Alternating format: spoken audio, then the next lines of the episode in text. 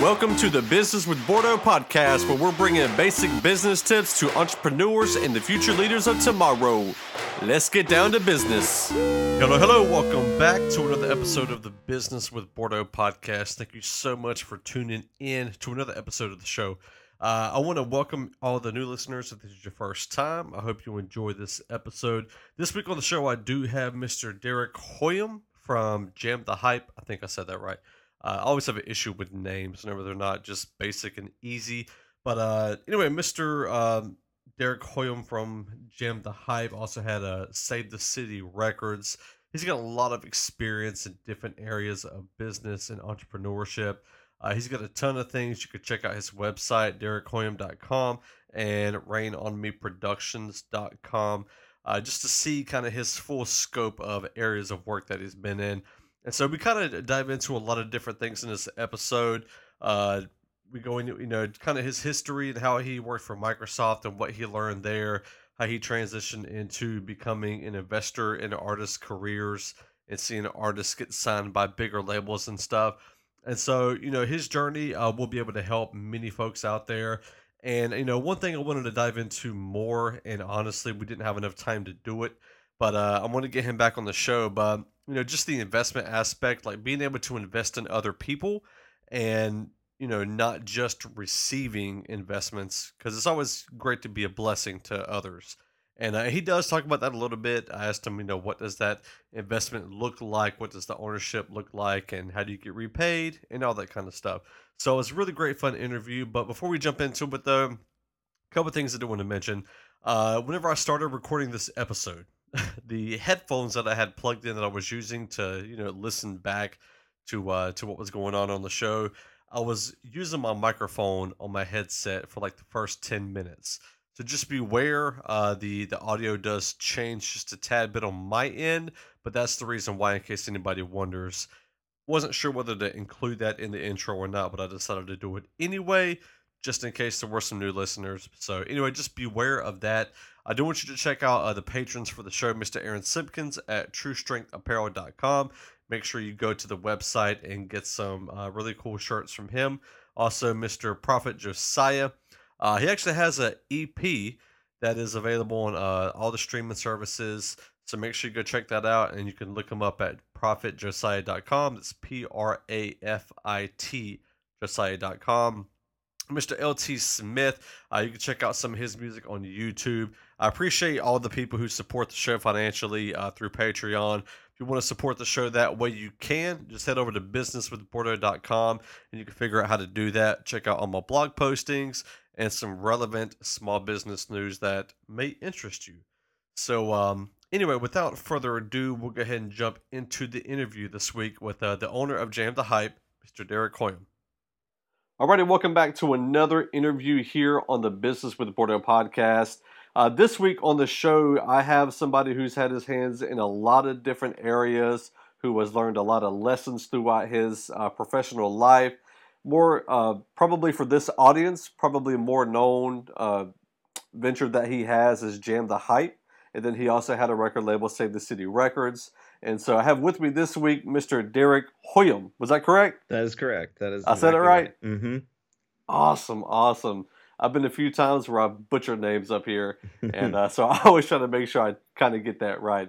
But uh, but I'm glad you are able to be on the show this week. Yeah, thanks a bunch.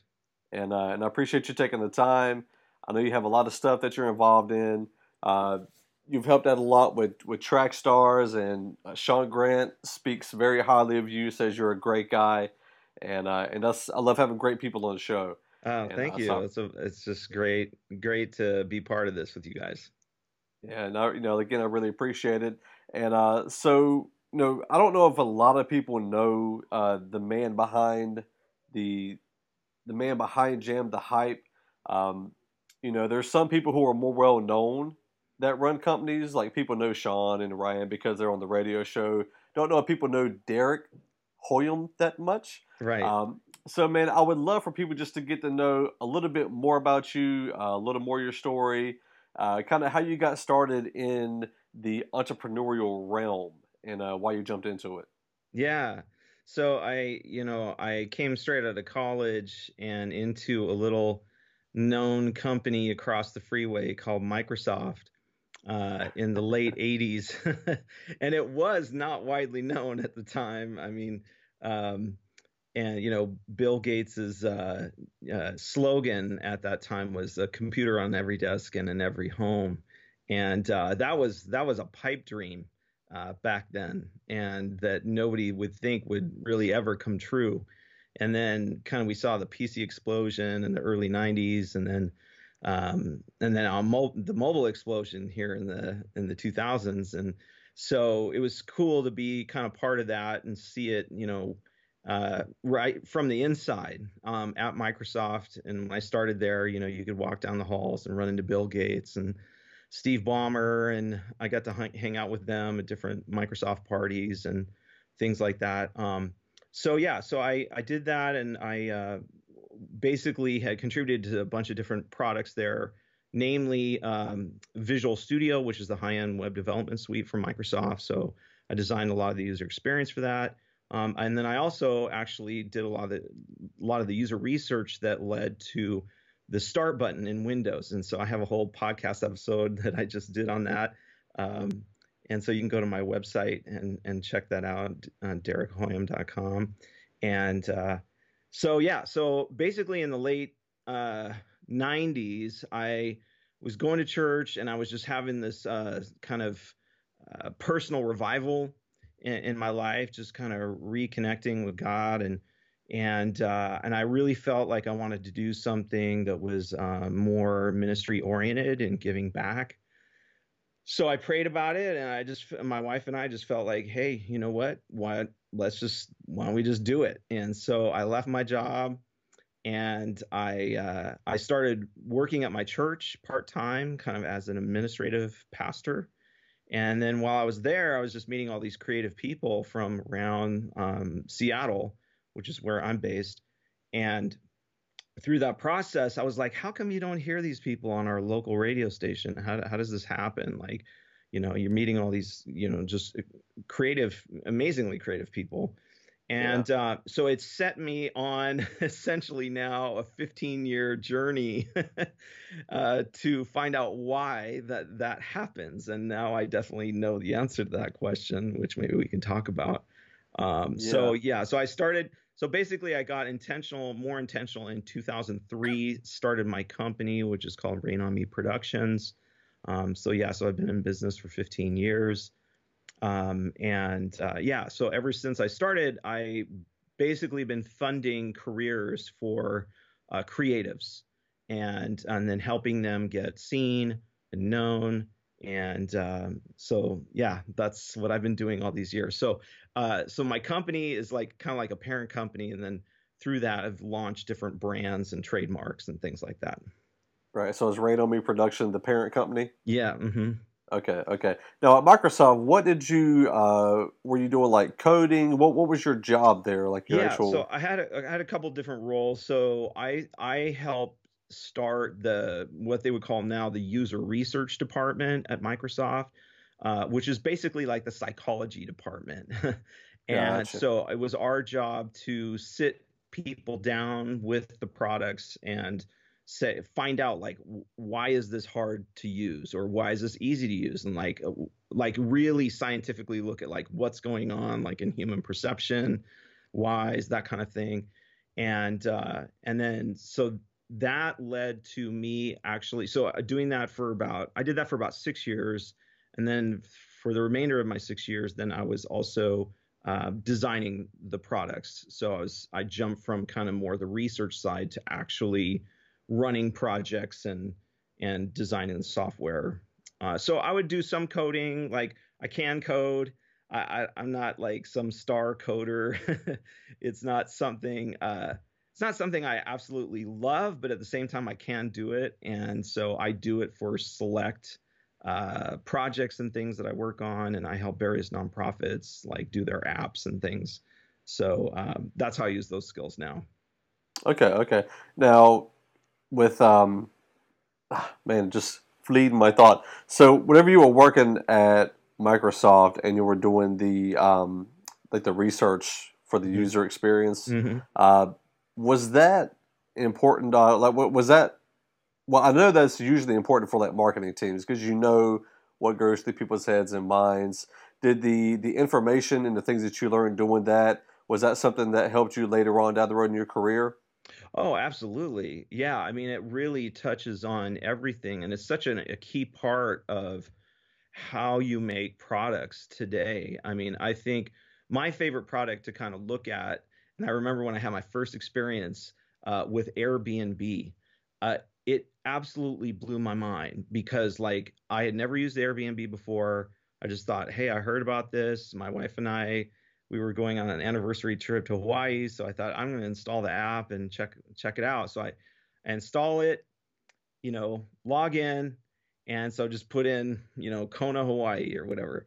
And then so I'm shopping, you know, I'm just breezing through different rental properties and stuff and I'm like, "Wow, this is really slick. This is amazing." And then like you you know, you could say, "Hey, inquire about this property on rates or you know, check-in times or whatever," and like it would message the owner. You, you'd hear right back from the owner, like, and then every step of the way. And then once I chose a property, then it kind of knew like, oh yeah, okay, well now we're gonna walk you through the checkout process, and then we're gonna introduce you to the owner, and then you know then we're going to tell you where the keys are and like it almost like read my mind of exactly what i wanted to do through the whole process and i was like this is just so fantastic and they really thought it through and yet the same at the same time the app is beautiful it's simple it's not confusing uh, they just did a stellar job on it and and like behind the scenes airbnb is not simple. I mean they've got server farms and you know whatever you know all running the show. And so there's a lot of magic that happens um, on a product like airbnb but because their design team really knocked it out of the park you would never know. Right right. Mm-hmm. yeah i've never used it myself but i've used uh, I, i've i've kind of heard about other other people using it and kind of the same experience you had. And you know b- being able to know what's a person's problem and mm-hmm. how to fix that problem that's that's every company right there. Right fixing exactly. people's problems. Yeah exactly. Yeah exactly. so uh, so anyway so kind of going back getting back on track. So you left microsoft. Now uh, when you left microsoft you said you went to part-time administrative pastor. What mm-hmm. were what, what was kind of the first uh, the first other ventures that you jumped into? Because I know you, you, said you had a lot of stuff going on, and mm-hmm. I can imagine going from Microsoft to part time administrative pastor was a yeah. pretty big pay cut, right? yeah, yeah. Okay. I essentially just got health care, I think, through the church. uh, so yeah. Um, so after you went, did that? What was the first thing you kind of jumped into in the creative realm? Yeah, well, I actually had gone on a trip with a friend of mine. Um, to Winnipeg, Canada, where Vineyard Music was recording a new worship album with a worship leader leader named Rita Springer, and um, and then there was also a Vineyard songwriter named David Ruis, and he's written a lot of uh, worship songs that you may know. And uh, anyway, so I just got invited to go hang out in the studio. I'd literally never been in a recording studio before, and when I was on that trip, I uh, I just kind of saw these like things that all these like light bulbs were going off for me. Like, um, I, I kind of figured out like, wait, you know, like if I want to kind of, you know, give back, I guess, to to the world and um, and I, I saw that the the language of our of the culture today is really books, movies, music, and apps. And and I was like, hey, we need to actually speak that language and we need to really speak it well. And uh, so that's when I, I really was like, oh, wow, music is something um, I can do and I'm familiar with because I play I play drums. That's been my main instrument since I was like 12 years old, and uh, and so I thought, you know what, let me let me pursue this music thing, and I can do this. Right. Mm-hmm. That's cool. That's cool. So drums, man. Uh, have you always played drums? Pretty much, yeah. Since since I was twelve, actually even before that, because I had like paper drum kits when I was like five years old, and then I got my first I got my first real drum kit when I was twelve. Cool, cool deal. Yeah. So when did you start uh, Rain on Me production? What was the process of starting that uh, company? Yeah. So when I realized that I just wanted to help creatives, and I knew that um, music was one of the you know folk you know folk folk I guess you would call it that I wanted to uh, address. Uh, I I just said, all right, look, I'm going to start this. I don't even really know what we're going to be doing. I I had this kind of inkling that we might do concert promotion or you know just helping artists in different ways. So so that's why I named it something kind of generic, not like right, right. you know something records. And so yeah, and um, so yeah, so I started in 2003, and I literally had known nothing about entrepreneurship or starting a company. So I spent hours and hours and hours like researching that, and uh, yeah, and so now I actually get to teach this. Uh, I get to teach kind of entrepreneurship at a local university here in Seattle called Northwest University, and so I teach music business. So I get to take all that those hard knocks and and teach them now. So um, yeah, right. so in my early days, basically just started the company in January of 2003, and then started funding different um, uh, talented people from churches around the Seattle area.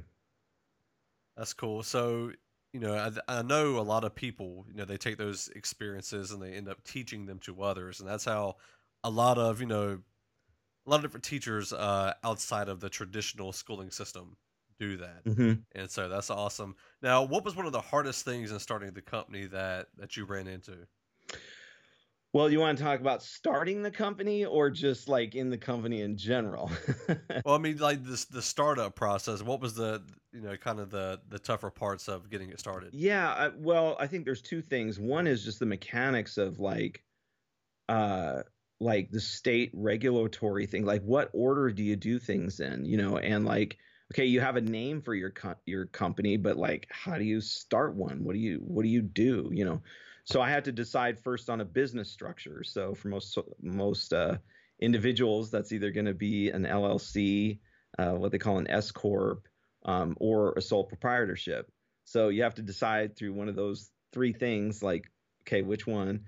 and then you have to file paperwork with the at least in the united states you have to file paperwork with the state that you're in to get a business license and then once you have your business license then you can actually go down to your local bank and open up a business bank account so like just that like just figuring that out like back right. you know when I back in 2003 like you know the web wasn't as rich as it was today and so uh, that was just a ton of work figuring figuring that out. And this is also pre YouTube, so I started like teaching myself.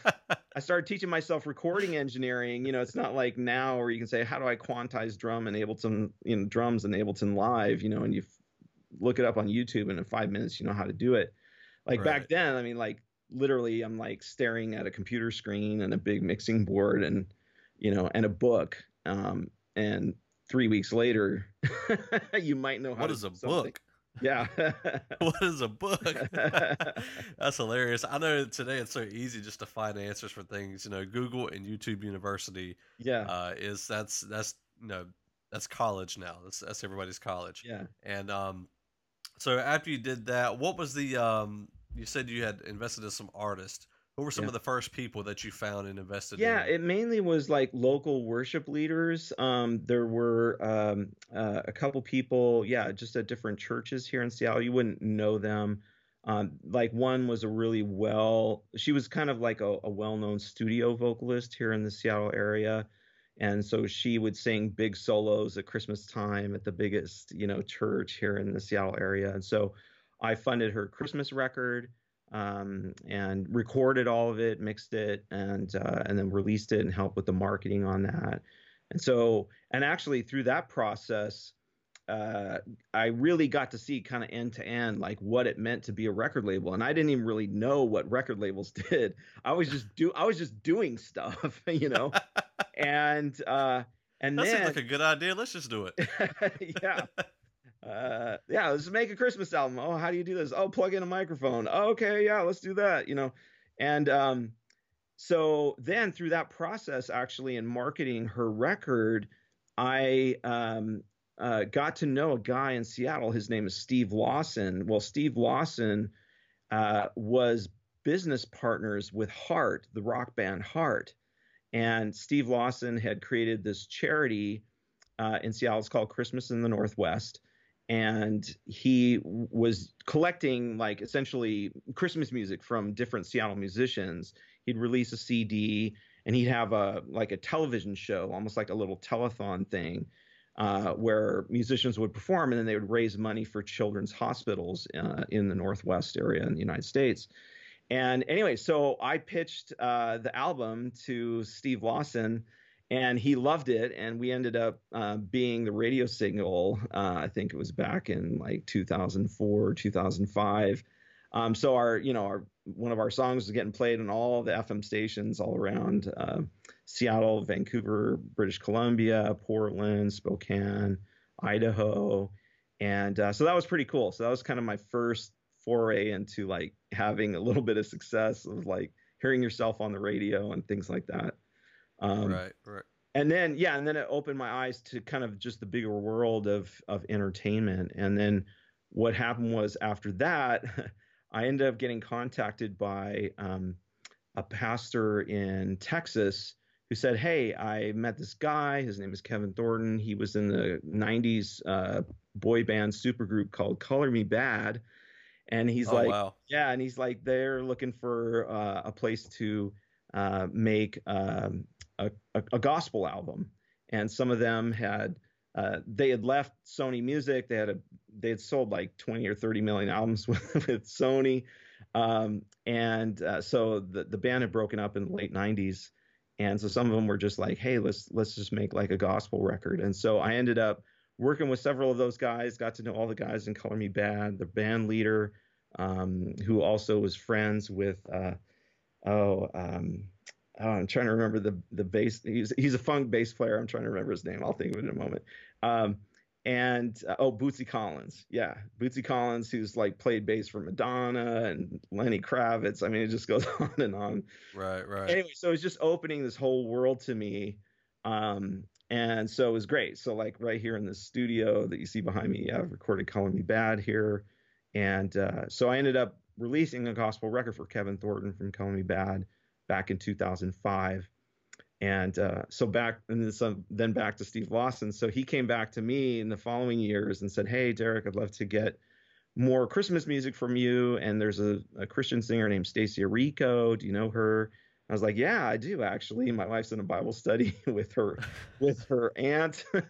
oh wow, wow. Um, so yeah, so I uh, I got Stacie Orrico to sing um, uh, on the Christmas in the Northwest album uh, with a young artist uh, I was developing at the time named Allen Stone, and Allen Stone um, ended up being on Capitol Records. Uh, just he got signed a few years ago.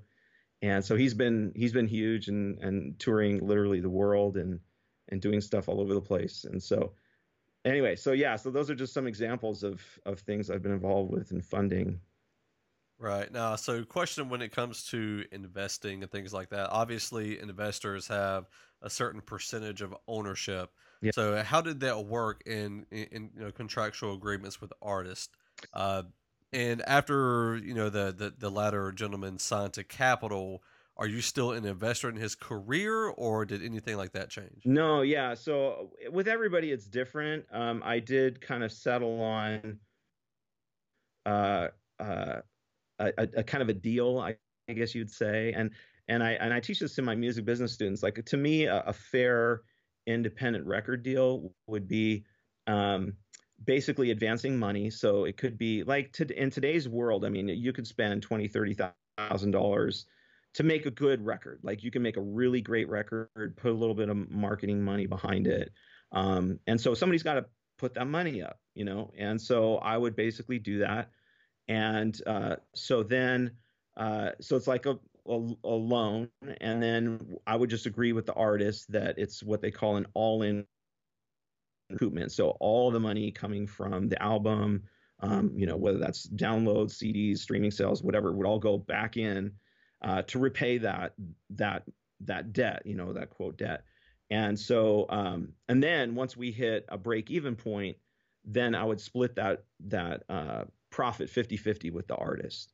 So to me, that that is uh, a fair a fair record deal.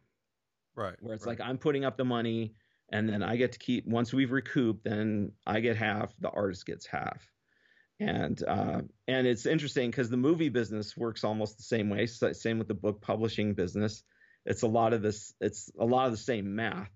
Um, major record label deals like now, they'll do things like, okay, we'll just we'll just put up all the money for your project, and we'll pay you twelve percent of just everything that you earn starting from day one. So they don't even really worry about recoupment because uh, for a major label, they can kind of know like, hey, if we just get two movie placements for this music, then we've basically paid for the album. And they have, Right. you know, like if you're Disney or if you're Sony Music or something, you own a TV, you know, you own a TV network, you own theme parks, you own. So it's basically guaranteed like with a new artist that you're going to get that money back whereas if as an independent record label owner you have no infrastructure you know like you have you and a spotify account at least now.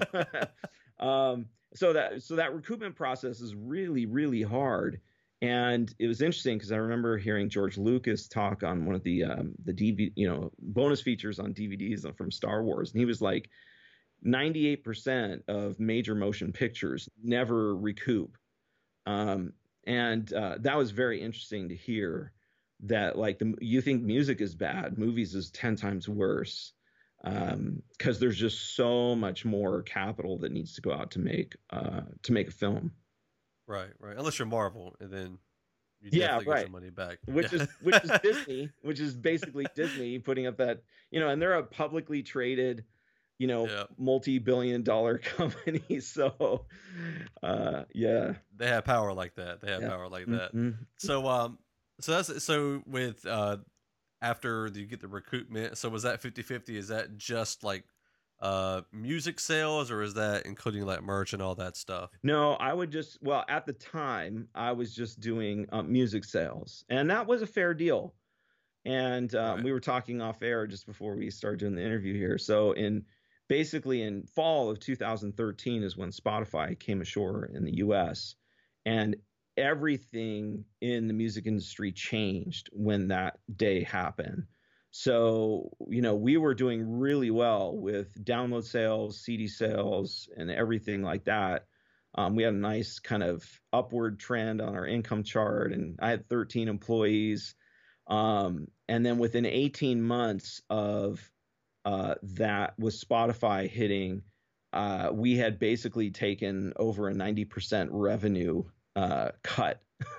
Wow. Yeah Wow. uh and so yeah so it it was bad it was really bad like spotify i mean it's what's weird is that is spotify the future of music absolutely uh is it what you know th- we've been in this weird kind of trench or dip period between you know the downloads and cds dropping off and spotify ramping up so from fall of 2013 even till now i'd say we're still going through the transition uh, yeah. uh like i think now like the numbers like when you out- look at like apple music and spotify in particular you know you're up upwards of like 250 million or 300 million people now on the streaming platforms uh which you know when spotify came ashore it was zero so like Yeah, a few yeah. short years you know uh, it's been ramping up but the weird thing is like for my record company uh, we got caught in the middle of those cross currents and so I had to let my staff of 13 people go. Um, and so it just wasn't pretty. So I'm in the kind of process of rebooting and kind of deciding like, okay, do I restart the record label? I've kind of been just doing some artist management, um, Right. which is easier to do because you can just be one person and then just like helping select artists. I can take my knowledge and and more invest in artists that way. Right, right. Yeah, I know whenever um I feel like Netflix uh was kind of the catalyst for most companies into their subscription streaming unlimited amounts, you know. Mhm. And um you know, I was talking with somebody the other day and even uh nobody buys physical anything anymore, Right. hardly ever. Right. And so and now with iTunes they're just talking about like just getting rid of the uh the the download Right. application for the company at all and Yep. it's so like everybody's like okay now we're only going to do streaming Yes. like that's it well, and it's super convenient for record companies and movie studios. Any you know anybody who owns intellectual property, streaming is kind of a dream because you have total control over the life of that product. So you know you can't. So somebody can't just run off and make copies, right? And then even if you kill the product, there's still copies running around and more copies being made. And so with streaming, it's like okay, if they want to take a movie down or you know take a record out of print or you know whatever like out of print quote um, they just literally remove it from the streaming server and like that's it it's gone it's gone erased from history. Um, so and yeah so from an intellectual property standpoint it gives companies kind of the ultimate in control.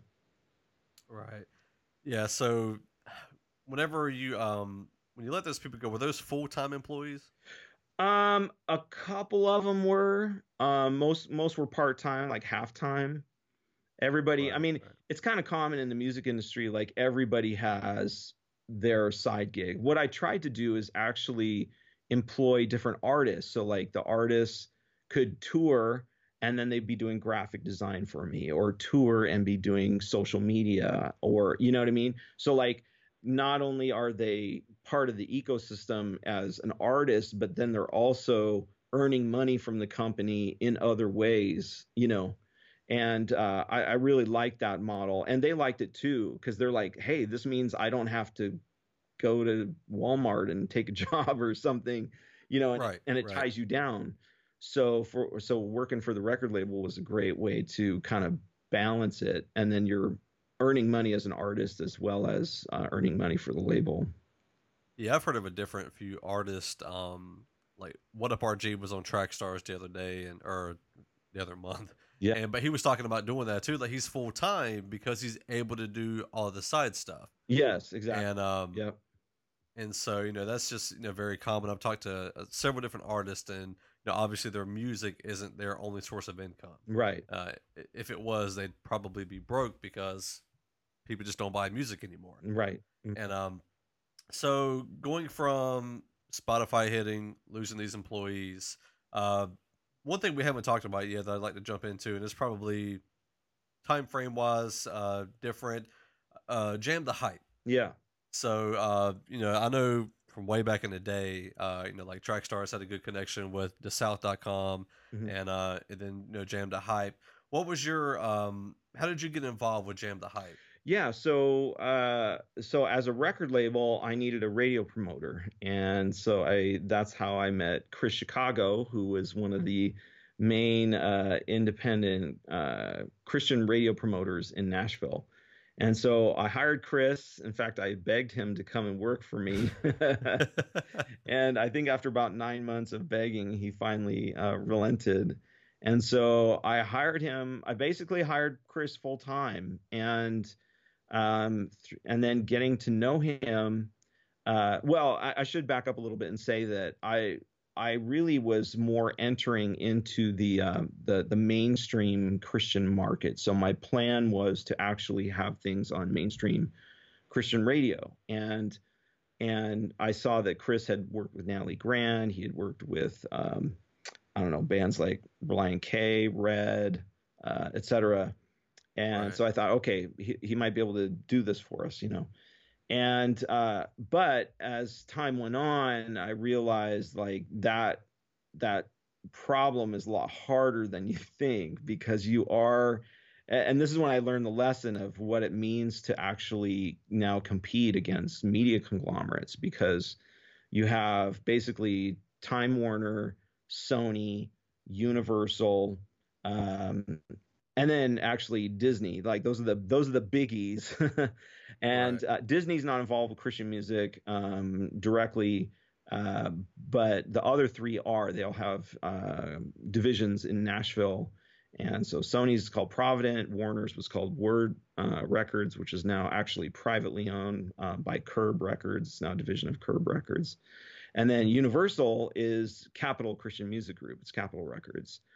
And uh, so, anyway, so as you enter the system, at least in the Christian music system, you're going up against publicly traded multi billion dollar companies, and they right. have almost endless pockets. So, You know, I had my one radio promoter with Chris Chicago, uh, but Word Records would have eight radio promoters, you know, divvied up into divisions, you know. So we had one guy who had to be with friends with a bunch of radio stations in the country.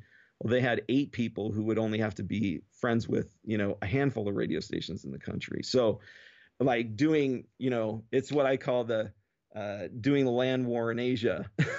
like it's rough. it is rough.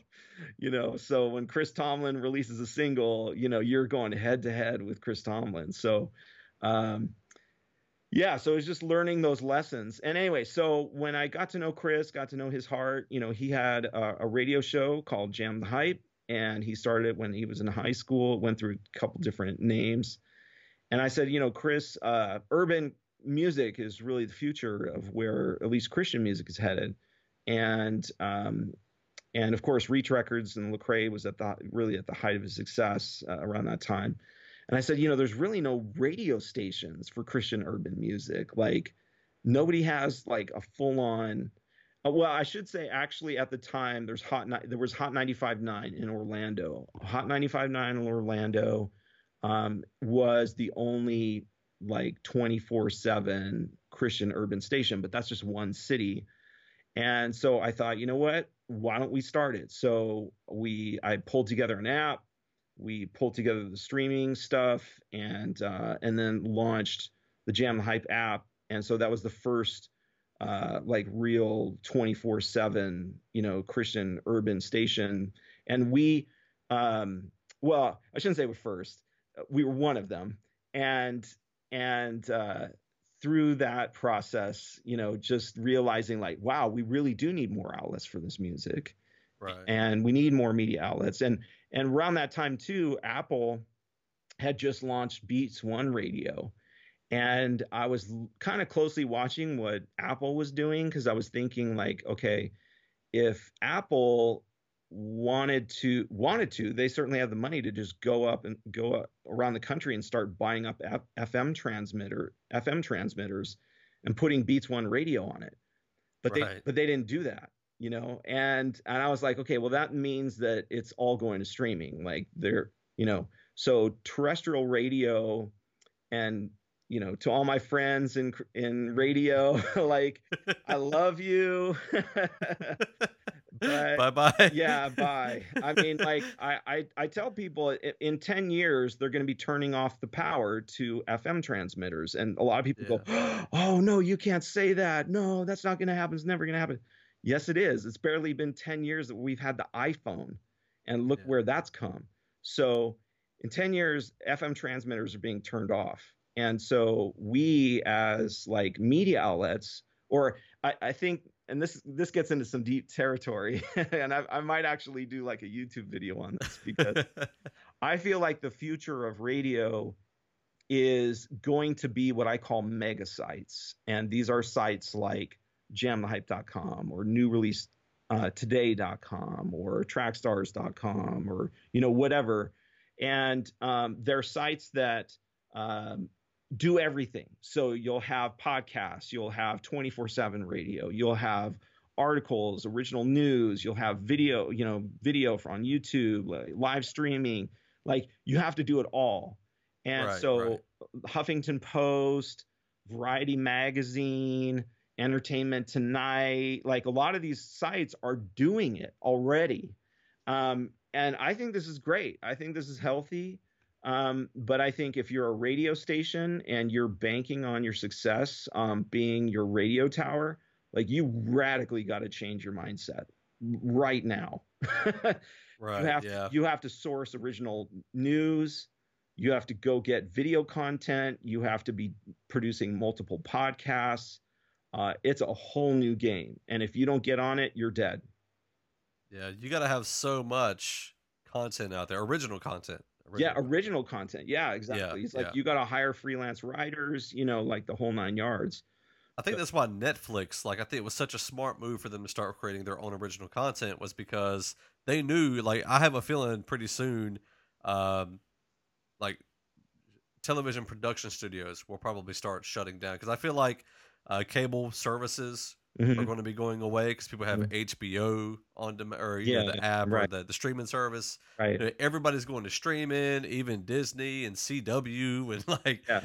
all these different companies are all just going straight streaming. So pretty soon, uh, I don't know what TVs are going to be used for other than maybe sports. Yeah. And uh, and now you got you know Amazon buying or paying NFL to let them stream their Thursday night games and stuff like that. So uh, in general, everything's going to mobile and on demand. Well, and the interesting thing is, uh, all the media conglomerates um, also own the distribution. So yeah. Comcast, uh, which delivers cable, at least to my home, they own NBC.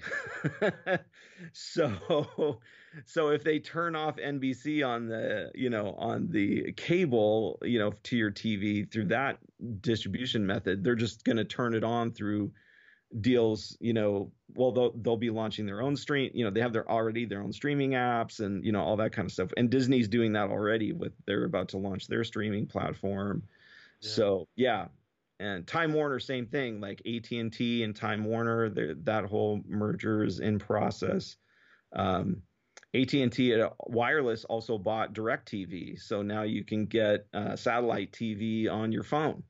Right. um, you know, it's cra- it's just craziness what's happening, but yeah. I, I think it's it's great. I think it's great for the consumer. It's going to drive prices down, and uh, and we have more content than ever.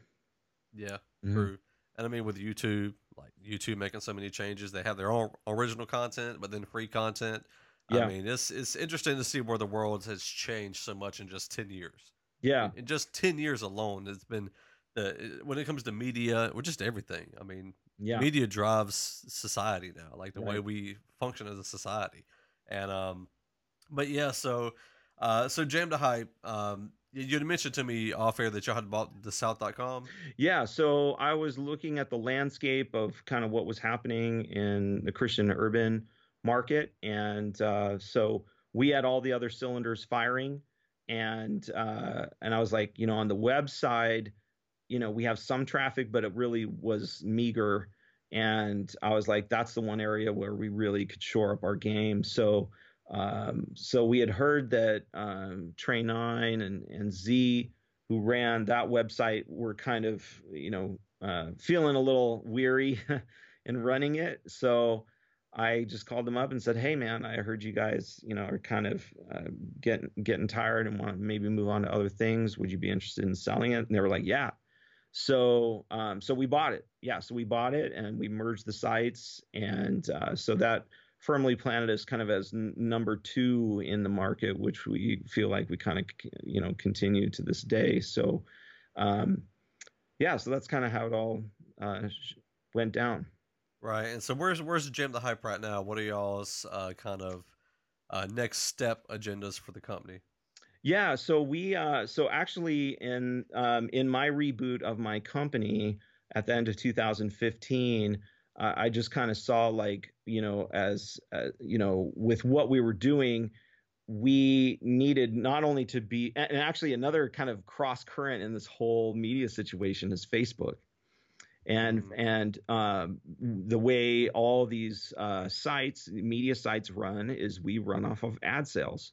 Yeah. And um, but what's been interesting is that Facebook has now become the place for people to buy ad space. And so when you look at Social Club Misfits or uh, NF or you know whatever, a lot of these uh, artists who are key bellwethers like in our market, they're all buying their advertising on Facebook. So that that those ad dollars don't come to us like as as kind of smaller you know genre niche outlets.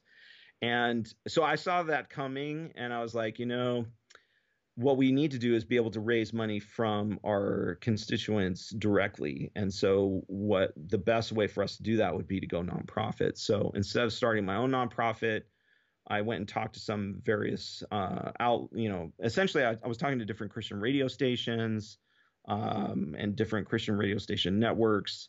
And uh, and then we decided to become part of a nonprofit in California called Urban Youth Workers Institute, which is fantastic and in fact, next week is our big annual conference of 1,500 urban leaders, pastors, youth pastors, Um, we have like you know 30 different artists performing from music to visual artists to DJs, dance troupes, um, the whole nine yards. It's just bananas. So that's happening at Biola University, and it's in mid-May every year. So come come check it out. It's the Jam the Hype Festival and the and the Urban Youth Workers National Conference. Is that the same thing Trackstars has been promoting lately? Yeah, so I'm bringing okay. Trackstars out to the conference next week. Yeah, awesome. so uh, I've invited you guys to come and so yeah, we're gonna have a good time together. So we're we're gonna we're gonna live stream the outdoor stage, the Jam Hype stage. So hopefully we'll get Sean and Ryan out there um, MCing. That's awesome, man. I know it's, it's so far away. I wish I could go to stuff like that. Uh, it's interesting because I'm on the Bible Belt, but I don't think we have that many huge conferences over here. like, yeah. Well, in in in in uh, in the urban Christian urban movement, the really the main ones are Flavor Fest in October, which is in Tampa. There's Legacy Conference in Chicago in uh, July. And now Humble Beast has actually started their conference, which is called Canvas, and that's in August. And then there's our conference, which is the Urban Youth Worker Conference, and that is um, in LA in May. Right. So those are those are like the main ones that happen around the country and uh, so definitely, you know, if you're an artist and you don't know about those, like you're sleeping. like they're the way you get some of your biggest exposure. I mean, like it's interesting. Like at our conference, we have uh, area directors for Young Life, you know, from New York City and Southern California. Just those two markets alone have two million kids in them, and um, you know, so we're meeting with the leaders and and things that are essentially, uh, you know, ministering to those kids and providing services and things to those kids. And and so it's a great chance to kind of get known and and, and seen through through the eyes of different um, you know pastors and leaders who are boots on the ground right so how does um how does like the financial is there any type of financial um to regain your financials that are put out for that because you know i know there's probably a lot of people who want to do some type of nonprofit uh, thing like that. But usually the kids are invited to come for free at most of them, right? yeah, like well, a... we we uh, yeah we I mean, what's interesting about the Urban Youth Worker Conference is that uh, yeah we lose money on every conference registration. We just make it affordable. Right. So I think it's like basically about a hundred dollars to come for two and a half days, and meals are provided. You know, uh, you can stay in the dorms for cheap, and uh, so it's really inexpensive to go. So the the money that you pay as part of registration is just basically offsetting some of the cost right. to go, and so the rest of the money is all essentially backfilled through donors and private private donors and foundations and things like that. You just reach out to the churches and other organizations in the community mm-hmm. to help. Exactly. Gotcha. Yep. Mm-hmm.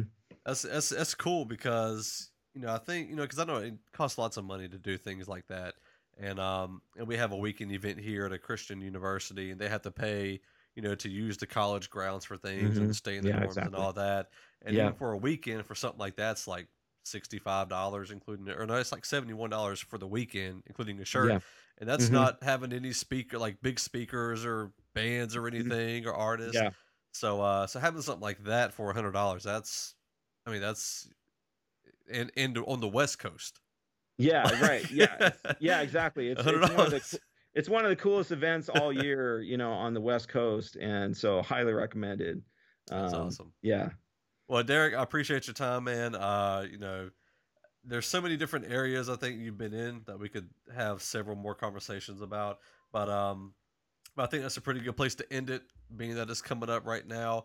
And so, uh, you know, just I'd, I'd love to get just a, a, last second, like, what's a bit of advice for anybody who's interesting in in starting something creating a company? Uh, I think a lot of people are looking at uh, building their own platform. Uh, what's just a, a, little bit of wisdom that you've learned that you can share with anybody out there who want to just get something started? Well, you're always going to get knocked. I mean, this is kind of a cliche, but it's so true. You're always going to get knocked down, and you're going to get knocked down repeatedly. People are going to ignore you people are going to think you're crazy. Uh, your own family's going to think you're crazy. Um, you know, you're spending your own money, which also people think is crazy. Um, and then you know just business wise you're going to be up against things you never dreamed of.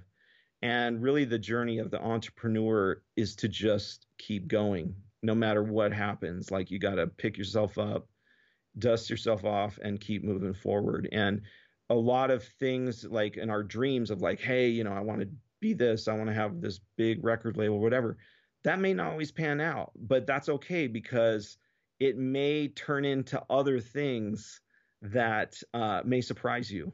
Yeah. And so, uh, so just keep going. Just be attentive to where God wants you and what your giftings are, and uh, go where He's giving. God has given you favor. Gotcha. Yeah, I've always heard uh, turn rejection into redirection. Yeah, right. Yeah. That's exactly it. Yeah. Yeah. Well, Derek, Mhm. again, I appreciate it. Uh, Derek, ho- hold on, let me see if I got it. Is it Ho- Hoiem. Hoiem. Ah, Yeah. man, I was going to try to hold on to it to the That's end of the conversation. well, Yeah. uh, well, I appreciate it. Everybody, make sure you check out jamthehype.com. Uh, uh, in general, I know there's been uh, a lot of great stuff coming out of the website. So, and I appreciate you and yourself. And what, where can everybody uh, check you out if they want to get in touch with you or just learn from your online presence? Yeah, yeah. So uh rainonmeproductions.com as in the weather rain um is kind of my is my company's site. And uh, and then I also also have a personal website, um, derekhoiem.com. That's D E R E K H O I E M.com. And so those are the main two places that I'm publishing kind of content and things. I'm starting to do um, YouTube videos and Facebook videos on kind of art artistry and artist management and helping creatives and going on the creative journey. So uh, so follow me on Facebook um, or Rain on Me Productions on YouTube. Awesome, awesome. And uh looking forward to seeing uh how this conference turns out, hearing about it from the the Trackstar staff and appreciate you linking up with them to do it. And just appreciate everything you do for the uh, for the community and the culture. Yeah, thank you. Yeah, and you can check out the conference live stream next week on jamthehype.tv starting Thursday afternoon, uh, May 17th, May 17th through 19th. Alrighty. Well thanks again, man, and uh I hope everything goes out well for you. Okay, man. Thanks for having me on, Jason. Alrighty, that was the interview with Mr. Derek Hoiem from Jam the Hype and Save the City Records. Uh, Derek, if you're listening, I appreciate you taking the time and doing the uh, interview, and I hope to have you back on the show soon so we can dive in even deeper into a lot of these different areas. But uh, I hope you enjoy the interview. I'd love to know if it uh, gave you some some extra information you didn't have, if it was helpful in any way. Please let me know. Uh, you can hit me up on Twitter at jasonbordo1 and uh, and make sure you go follow Derek and everything that he's doing because you know with the podcast, with the the vlog going on, it's a lot of great content. I'm sure he's sharing with everybody. So make sure you do that, and I'm sure it'll be a blessing to you and to help you in whatever it is you have going on. Because a lot of different things and, and there's a lot of business practices that just cross over to any market. And so those are things that you really need to understand and grab a hold onto. That way you're not left in the dust and um and you know you just don't have the basic principles down pat. So make sure you do that. And uh, again, I want to thank the patrons for the show. Uh, Mr. Aaron Simpkins at TrueStrengthApparel.com. Make sure you hit him up. And if you want to become a patron for the show, support the show financially, there's different price ranges. There's a dollar, $3, $5, $10. And then the $10 um, tier, that's my latest one I just put up there. But you'll get a free 30 minute uh, consulting uh, from me via Skype or phone call every month 30 minutes uh, that's for the $10 a month um, price range or tier there you go that's the word tier a $10 tier on patreon.com so make sure you go to businesswiththeborder.com and figure out how to sign up for that. And also just real quick just want to shout out to the trackstars podcasting network. Uh, this is one of the first shows to be on that and this past week, they just announced on uh, on the Trackstar Show and the Clean Ears podcast that uh, Clean Ears joined the Trackstars Podcasting Network. Try to insert an applaud there if I can figure out how to do that. So uh, I want to welcome them to the uh, to the podcasting network family. Uh, it's a great show. Make sure you go check it out. The ladies over there do a phenomenal job, and I'm glad to have uh, some women, some women, more women out there doing some creative stuff for God. And uh, so make sure you support that and check it out. And uh, before I go, I do want to thank everybody again for tuning into the show this week. And real quick, I just wanted to give an update on um on Crispy, one of the uh, tracks uh, Trackstar staff members who handles our social media. Uh, at this point, he's had like 11 surgeries. Uh, they're working on his eyes, really trying to get them going so he'll be able to see uh, to the best of his ability. God's been working miracles in everything in his life. And so, all the prayers out there, uh, we appreciate anybody anybody out there who's praying. Anybody who has donated, uh, it's up to like eighty two thousand now. Uh, thank Jesus for that because he doesn't have health insurance, and we're trying to help him to be able to cover those costs with at least hundred thousand dollars, at least that, because it's going to be way more than that. But you know, try to get him through the best that we can as the body. And so, for anybody out there who was able to help, go over to Trackstar's Twitter page at Trackstars and look at their moments pinned to the top of their page, and you'll see the GoFundMe attached there on the um, on that moments tag. So anyway, I think that's it this week. Uh, I do appreciate you again for listening, and I came up with a tag, a little bit of help from Aaron Simpkins, but I think I want to know what your thoughts are. But this is going to be the new tag for the end of the show. Ready for it? Ready? All right, here it is. Remember, the more you learn, the more you know, and the more you know, the more you grow. Thanks and God bless.